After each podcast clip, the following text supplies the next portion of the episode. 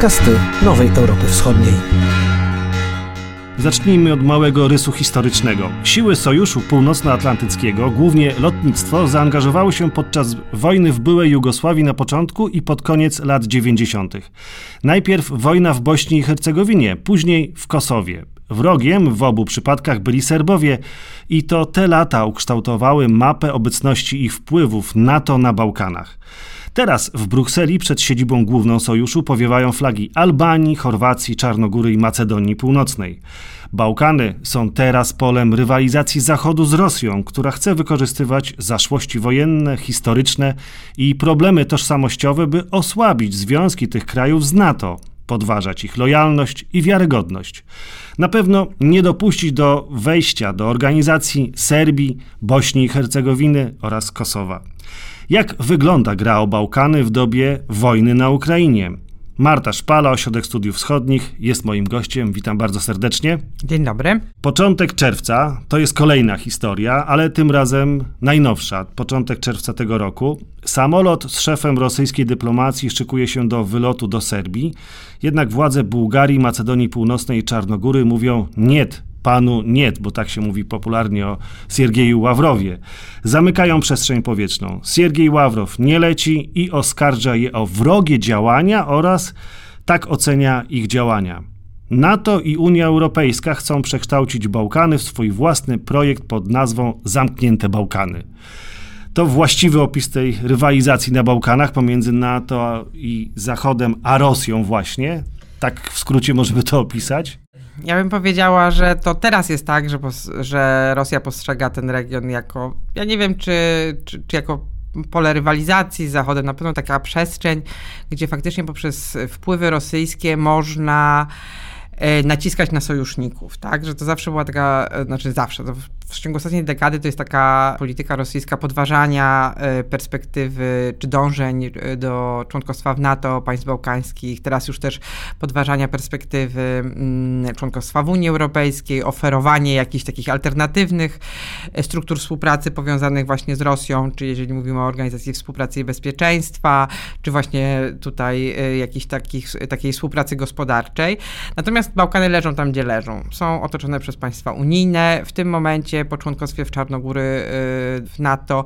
Właściwie żadne z tych państw, które jest tutaj ma taką chwiejną pozycję, mm, nie ma dostępu do morza, więc jakby tutaj te możliwości właśnie do, dobrze pokazała wizyta Ławrowa, działania Rosji. Czyli brak wizyty Ławrowa, brak można powiedzieć. Ławrowa, brak wizyty Ławrowa.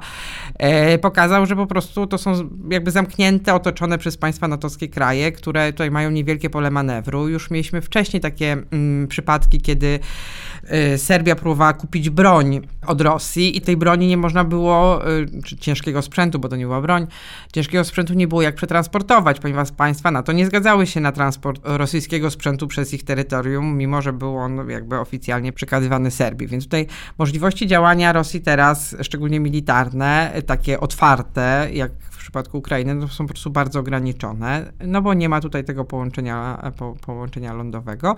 Natomiast Rosja y, jeszcze powiedziałabym y, po Kosowie, y, czyli po 1999 roku, to zaakceptowała ten stan rzeczy. Znaczy jednak Rosja się wycofywała z Bałkanów. Musimy też pamiętać, że Rosja sama dobrowolnie opuściła siły stabilizacyjne w Kosowie opuszczając swoich sojuszników y, Serbów i w 2004 roku uznała, że jakby nie będzie wysyłać wojsk na Bałkany i że te państwa po prostu zostaną członkami NATO i że tak po prostu będzie. W momencie, kiedy Rosja y, jest coraz silniejsza, no to tutaj y, jakby są próby wykorzystywania tych państw bałkańskich w jakiś sposób, ale to powiedziałabym, że jest takie tworzenie wizerunku Rosji jako państwa wpływowego na Bałkanach i grożenie destabilizacją Bałkanów członkom NATO. Czyli zawsze tutaj e, Rosja jakby tak w domyśle mm, e, wysyłała taki sygnał, że jeżeli wy będziecie nam wchodzić bardzo mocno w, w, nasze terytorium, szczególnie na wschodzie, to my wam będziemy destabilizować to miękkie podbrzusze, e, czyli Bałkany. Nigdy nie zostało to przetestowane i tutaj jest poważna wątpliwość, czy Rosja faktycznie miałaby jakąś, jakąkolwiek zdolność do zrobienia tego, bo przykładem, powiedziałbym, starcia e, Rosji z NATO była jednak Czarnogóra. 2016 rok i nieudany zamach stanu, próba obalenia rządu i właściwie też gra toczyła się o wejście do NATO, prawda, Czarnogóry. No, agenci GRU wyłapani, to jest oczywiście ten cały splot wywiadów, które tam za, zagrały, to ta, ta, ta gra rzeczywiście w pełnej krasie się nam pokazała pomiędzy Rosją a Zachodem, czy, czy wywiadami zachodnimi i natowskimi. Nie wiem, jak to ocenić. Nie pracuję w wywiadzie, natomiast udało się jednak nie dopuścić do destabilizacji Czarnogóry. Tak. To jest jakby rezultat tego tak. wszystkiego. Ja tutaj bym miała właśnie trochę duży dystans do tego, jak ta historia została odpowiedziana na Zachodzie y, i też przez Rosję, że to właśnie była taka groźba zamachu. Mm, ta historia też jakby była y, korzystna, taka wersja wydarzeń dla prezydenta Milo Dziukanowicza, ale co faktycznie miało miejsce w Czarnogórze przed wstąpieniem do NATO, to było jakby silna polaryzacja społeczna i jakby podsycanie przez rosyjską propagandę i przez siły sprzyjające Rosji właśnie ten obóz przeciwników, e, przeciwników wstąpienia Czarnogóry do NATO. Były ogromne protesty. E, nawet tutaj był mocno zaangażowany w to Kościół prawosławny. Jak zwykle jeden z elementów wpływów Rosjan w tym regionie świata. To prawda i faktycznie doszło do takiej polaryzacji, która wciąż jest obecna w Czarnogórze, czyli właśnie jakby tutaj można było powiedzieć, że było tak 50 na 50. Y, w Serbowie, duża liczna mniejszość w Czarnogórze jednoznacznie opowiadali się przeciwko, ale też dużo, dużo powiedziałam, zwykłych czarnogórców, którzy też czasami pamiętają naloty NATO, y, bo y, NATO w 1999 roku nie bombardowało tylko Serbii, tylko Jugosławię, którą właśnie tworzyło wtedy, też wtedy Czarnogóra. Jakby było przeciwko członkostwu i jakby tak naprawdę to chodziło właśnie o taką raczej groźbę destabilizacji tego państwa. Rosja tutaj miała dość dobre wejścia do Czarnogóry, ponieważ jakby dużo nieruchomości, duże inwestycje są tam rosyjskie. E, jeden z takich największych zakładów właśnie kupił e, oligarcha bliski Kremlowi Oleg Deripaska, no więc te, te powiązania były na pewno bardzo mocne. No i Rosja je wykorzystała, żeby właśnie podsycać to napięcie w samej Czarnogórze. I to też tutaj byłby taki konkretny też interes właśnie wojskowy, bo Rosja liczyła na to, że Czarnogóra, jako państwo sprzyjające Rosji, udostępni jej swój port w Barze. I ten port czarnogórski w Barze będzie właśnie taką bazą wypadową rosyjskich e, okrętów na Morze Śródziemne. To się nie udało. Czarnogóra wstąpiła do NATO, jest y, lojalnym sojusznikiem. Tutaj państwo też dokonało jakby takiego mocnego zwrotu ku Zachodowi. Chociaż oczywiście jakby wciąż jest właśnie takie niestabilne, ponieważ wciąż te wpływy są i Rosja tutaj właśnie próbuje podważyć tą euroatlantycką orientację Czarnogóry. Niemniej jednak Czarnogóra została członkiem NATO, port w barze nigdy nie będzie rosyjski. I to jest też, myślę, że warte rozważenia, w jaki sposób Rosja może nie wykorzystuje Serbię, ale Serbia korzysta z usług, nazwijmy to, gospodarczych rosyjskich. Tutaj mówię o ropie naftowej, o gazie ziemnym, czyli surowce. W jaki sposób zachowuje się Serbia wobec e, NATO i Unii Europejskiej? Bo mam wrażenie, że na Bałkanach te dwie sprawy powinny i idą chyba ręka w rękę, bo zaangażowanie Unii Europejskiej buduje NATO, NATO buduje Unii Europejskiej. To oczywiście wszędzie tak jest, ale na Bałkanach szczególnie, bo to dopiero tam powstają te struktury i to przynależność do, ta strukturalna przynależność do świata zachodu, bo nie chcę tu dyskutować o, o historycznej czy, czy moralnej, prawda? E, to znaczy faktycznie e, początkowo, że na początku naszego e, obecnego wieku były takie plany, że ta integracja z euroatlantyckimi strukturami Bałkanów będzie podobna do naszej, czyli Europy Środkowej integracji, czyli najpierw NATO, Tutaj spełniamy takie pewne warunki dotyczące podstawowe demokracji, standardów, zmieniamy armię, a później za NATO idzie członkostwo w Unii Europejskiej, czyli jakby ta noga bezpieczeństwa, obronności to jest właśnie odpowiedzialność NATO, a ta druga to jest właśnie kwestie ekonomiczne, polityczne, to, to, to, to jest Unia Europejska. I to w naszym przypadku dobrze zadziałało i te wszystkie państwa najpierw wstępowały do NATO, a później wstępowały do Unii Europejskiej. I tak miano, taki był też plan wobec Bałkanów. Było wiadomo, że będzie trudniej, bo to poparcie dla członkostwa w NATO ze względu na trudne doświadczenia nalotów w Serbii zawsze było niskie. To było mniej więcej oscylowało na poziomie 16-20%, ale ja też mam takie, y, mam znajomych, którzy są bardzo prozachodnio nastawieni, a wciąż przychodzą im ciarki, jak słyszą nisko latające samoloty, y, właśnie w związku z, z, z tą, z, z, tą pamięcią o tych y, bombardowaniach. No Więc... tak, to, to były F-16, Mirage, czy brytyjskie samoloty myśliwskie, no to, to tego było kilkaset sztuk wysłanych tak. w ramach NATO, najwięcej Amerykanie wysłali. I to też tutaj powiedziałabym, że właśnie Serbowie, też tacy właśnie liberalni, bardzo często to podnoszą, tak też w perspektywie polskiej, jak ja byłam w Serbii tuż po nalotach, oni mówili, to jest tak jak z wami w 80 roku, to, że mieliście złe przywództwo, to nie znaczy, że nikt, ktoś bombardował Polskę e, podczas stanu wojennego, tak, że społeczeństwo de facto płaciło cenę za złą politykę rządu i oni się jakby z tym nie zgadzali, z tym to, to, to. Rozumiem, że pili do Slobodana Miloszewicza i u nas Wojciecha Jaruzelskiego, tak? W ten sposób porównanie. No, NATO miało poza tym wtedy misję jeszcze bez mandatu ONZ. To się mówiło, bardzo podkreślało, że to jest y, wykorzystywane to było w tej propagandzie antynatowskiej, że otóż NATO i Amerykanie sami z własnej woli atakują nas, Serbów, e, i odbierają nam Kosowo, a przecież społeczność międzynarodowa w postaci Narodów Zjednoczonych nie wyraziła chęci i pozwolenia na to. Tak, zdecydowanie tak, bo misja ta wcześniejsza w Bośni i Hercegowinie była właśnie, to była misja wsparcia sił pokojowych ONZ. Natomiast w przypadku Kosowa e, Rosja i Chiny nie zgodziły się na taką misję, no więc to, to właśnie też było tak bardzo mocno podkreślane w Serbii to, to zawsze było takie poczucie, że współpracujemy, znaczy pełna współpraca, ale bez członkostwa. I tak też jest do dzisiaj. To znaczy Serbia jest dość mocno zaawansowana, jeśli chodzi o współpracę yy, yy, z samym sojuszem. Naprawdę? To tak wygląda? Bo powiem szczerze, że prezydent Serbii Aleksander Vucic, zresztą były premier też, człowiek, który dowodzi Serbią od lat, no, pokazuje bardzo dużo niechęć czasami do NATO, ale to rozumiem, że to jest tylko werbalna niechęć. E, tak, oczywiście. Znaczy, często się mówi, y, serbska armia ćwiczy z armiami natowskimi, ćwiczy z e, armiami państw członkowskich. Te ćwiczenia są, są bardzo mocne, zaangażowane w ramach właśnie e, partnerstwa dla pokoju. Powiedziałabym, że NATO też odgrywa taką rolę mm, nie tylko militarną, ale też taką dotyczącą zarządzania kryzysowego, ponieważ Serbia często też korzysta z takiego mechanizmu NATO, który się nazywa euroatlantycki jaka odpowiedź na, na właśnie klęski żywiołowe i tutaj NATO pomagało w przypadku kryzysu migracyjnego w 2015 roku. Też w przypadku Bośni, o której, o którą pewnie porozmawiamy, też i w przypadku COVID-u, i y, pandemii COVID, i w przypadku y, powodzi z 2014 roku, czasami pożarów, to, to właśnie to ten mechanizm właśnie wsparcia w ramach kryzysów dla tych państw, które nie są członkami Unii Europejskiej. Tutaj właśnie często NATO wspiera, mm. wspiera te państwa.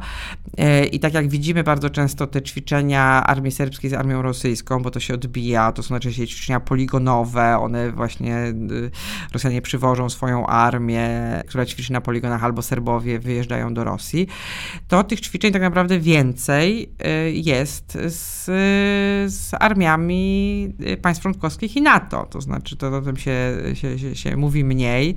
Władze serbskie, tak jak powiedziałeś, nie, nie bardzo chcą tego upubliczniać. NATO coraz bardziej też naciska na Serbię, żeby jednak mm, w kwestii właśnie komunikacji ze społeczeństwem, jednak podkreślać to, jak stabilizującą rolę i jak wspierającą rolę, czy w modernizacji armii, szkoleń, e, różnego rodzaju takiego wsparcia dotyczącego prania brudnych pieniędzy, powiedziałabym takich nawet zorganizowanej przestępczości, to też jakby tutaj NATO szkoli Serbów, więc ta współpraca jest dość mocno zaawansowana.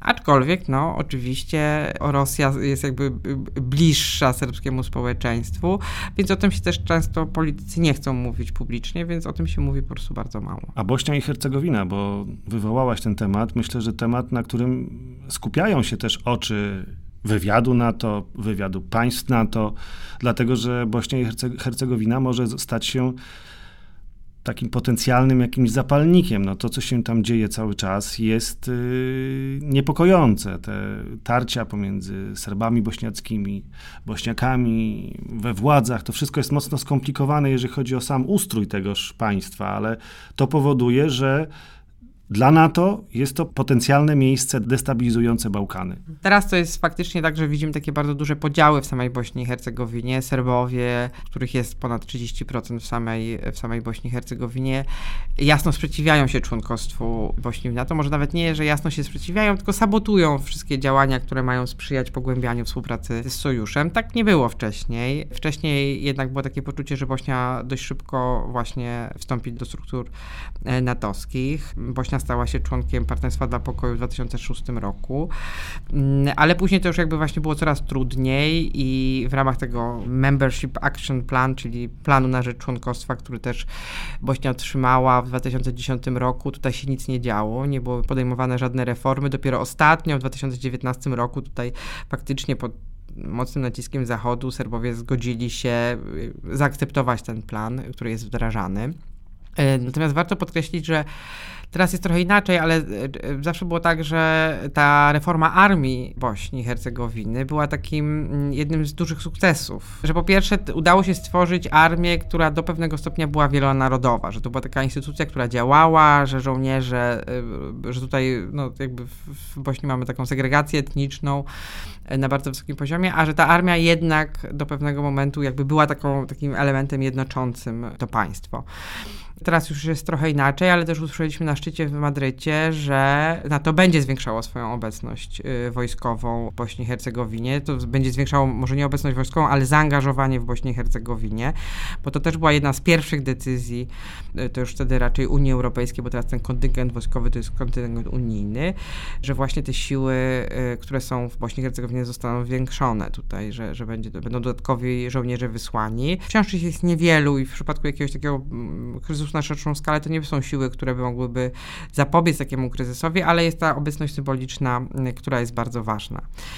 E, ja bym powiedziała, że i to jest, to jest trochę, trochę to oczywiście paradoksalne w przypadku właśnie relacji z NATO, takiego doradztwa, no bo jakby NATO odgrywało dużą rolę właśnie w reformach tych e, wszystkich armii, ale też tak naprawdę rozformowywaniu sił zbrojnych, bo no jakby NATO wkroczyło na teren, w którym się toczyły działania zbrojne, więc tak naprawdę chodziło o to, żeby duże armie, które walczyły, które miały doświadczenie bojowe, tak naprawdę rozformować, jakby sprofesjonalizować, żeby to była armia na czas pokoju, znaczy nie, nie taka, która była duża, e, dużo było też broni, także wśród cywilów.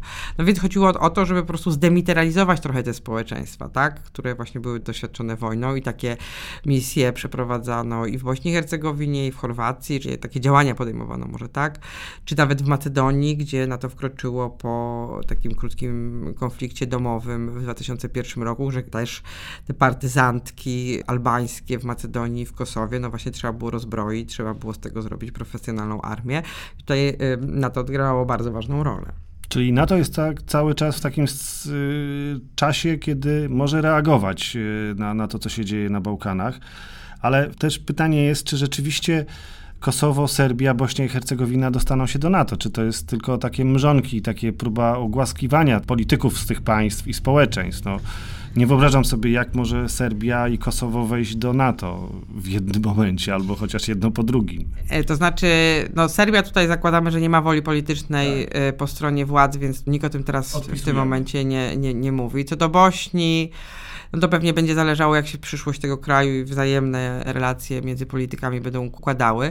Natomiast z Kosowem jest sprawa bardziej skomplikowana, dlatego że tam de facto siły NATO stacjonują. No, mamy kontyngent y, KFOR, sił stabilizacyjnych, których teraz jest prawie 4000. No więc y, tak naprawdę Kosowo, y, powiedziałabym, teraz jest oczywiście trochę inaczej, ale kiedyś było tak, że nie jest państwem członkowskim NATO, ale tam stacjonuje jeden taki duży kontyngent wojsk, y, wojsk natowskich i on też jest gwarantem bezpieczeństwa i stabilizacji wewnętrznej tego państwa.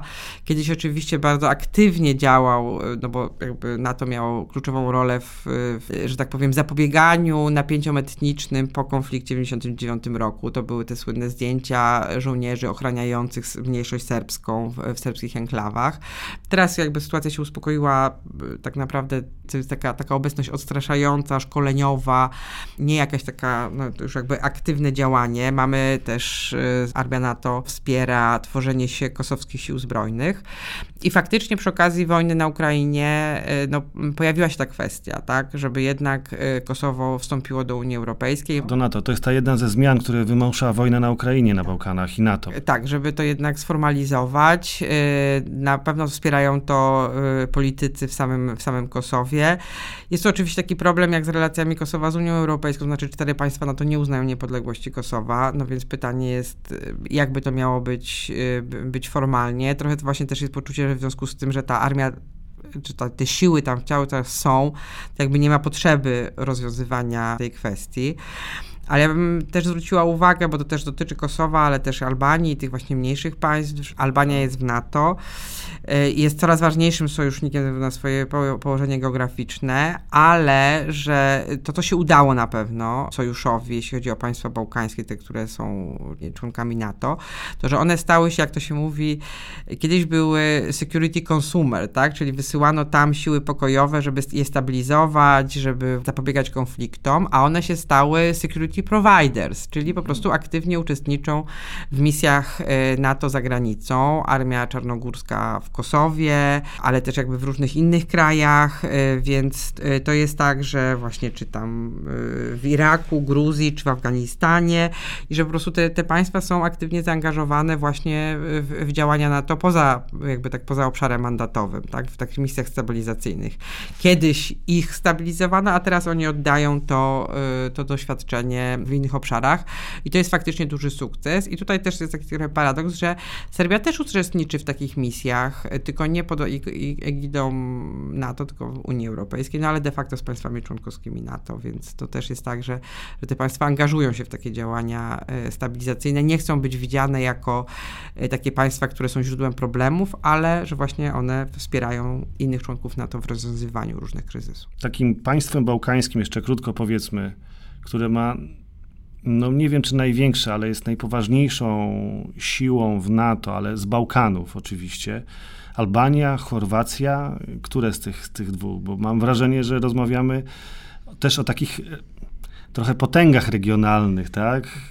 W tym wypadku, poza oczywiście Serbią. To znaczy, na pewno jest tak, że Albania, tutaj ta współpraca jest bardzo intensywna, e, jeśli chodzi o Albanię, i w Albanii teraz jest tak, że będzie e, baza lotnicza NATO w samej Albanii, będzie to zostanie zmodernizowane ze środków natowskich, że to takie dogodne położenie geograficzne w takim regionie, gdzie, e, który jest jakby istotny, który daje jakby też pole wyjścia na, na Morze Śródziemne. No strategicznie to świetnie położone. Zawsze zresztą chęć Wielkiej Brytanii na to, by w Albanii mieć swoje wtyki, nazwijmy tak. to, jeszcze przed II wojną światową, czy w czasie II wojny światowej. To prawda i też powstanie w Albanii taka baza dla sił specjalnych NATO, właśnie, które tam będą stacjonowały rotacyjnie. To też jest przygotowywane, więc widzimy, że to zaangażowanie akurat w Albanii mm, sił natowskich, że no jest wykorzystywane na bardzo, tutaj jest, to jest, albańskie społeczeństwo jest bardzo proamerykańskie i jakby bardzo to swoje społeczeństwo wykorzystuje, żeby właśnie przyciągać na to, że, żeby ta obecność była e, w tym kraju bardzo duża. Chorwacja oczywiście też jest jakby silniejsza niż inne państwa militarnie, tak bym powiedziała. No ale aż tak bliskiej współpracy, w sensie może nie bliskiej współpracy, bo oczywiście ta, bliska, ta współpraca jest taka sama ze wszystkimi państwami, ale takiego konkretnego zaangażowania NATO w terenie y, jest mniej. Czyli sukces NATO na Bałkanach? Można od Tak, myślę, że tak. Znaczy na pewno jest tak, że, że tutaj mamy no, i stabilizacja Bośni, jednak Kosowo, i stabilizacja Macedonii. To były takie misje, które faktycznie jakby ustabilizowały i zakończyły konflikty zbrojne, zbrojne w tym kraju, a teraz jest tak, że oczywiście tutaj państwa bałkańskie mają niewielkie środki na modernizację armii. Niektóre z nich nawet zbliżają się do tego magicznego progu 2% na, na wydatki zbrojeniowe. No ale wiemy, że przy tych niewielkich krajach, tak, Czarnogóra 700 tysięcy osób, to, to jakby te środki, które można przeznaczyć na uzbrojenia, to są niewielkie i tutaj też jest taka była bardzo istotna rola na to, jednak przekazywania sprzętu, tak, znaczy, że, że te armie się zmobilizowały dzięki donacjom bardzo często, bo, bo tutaj nawet nie możemy mówić o zakupach, bo po prostu te państwa środków na własne uzbrojenie nie miały. Marta Szpala, Ośrodek Studiów Wschodnich, dziękuję bardzo. Michał Żakowski, również dziękuję bardzo. Podcast zrealizowany przez Freelance Productions.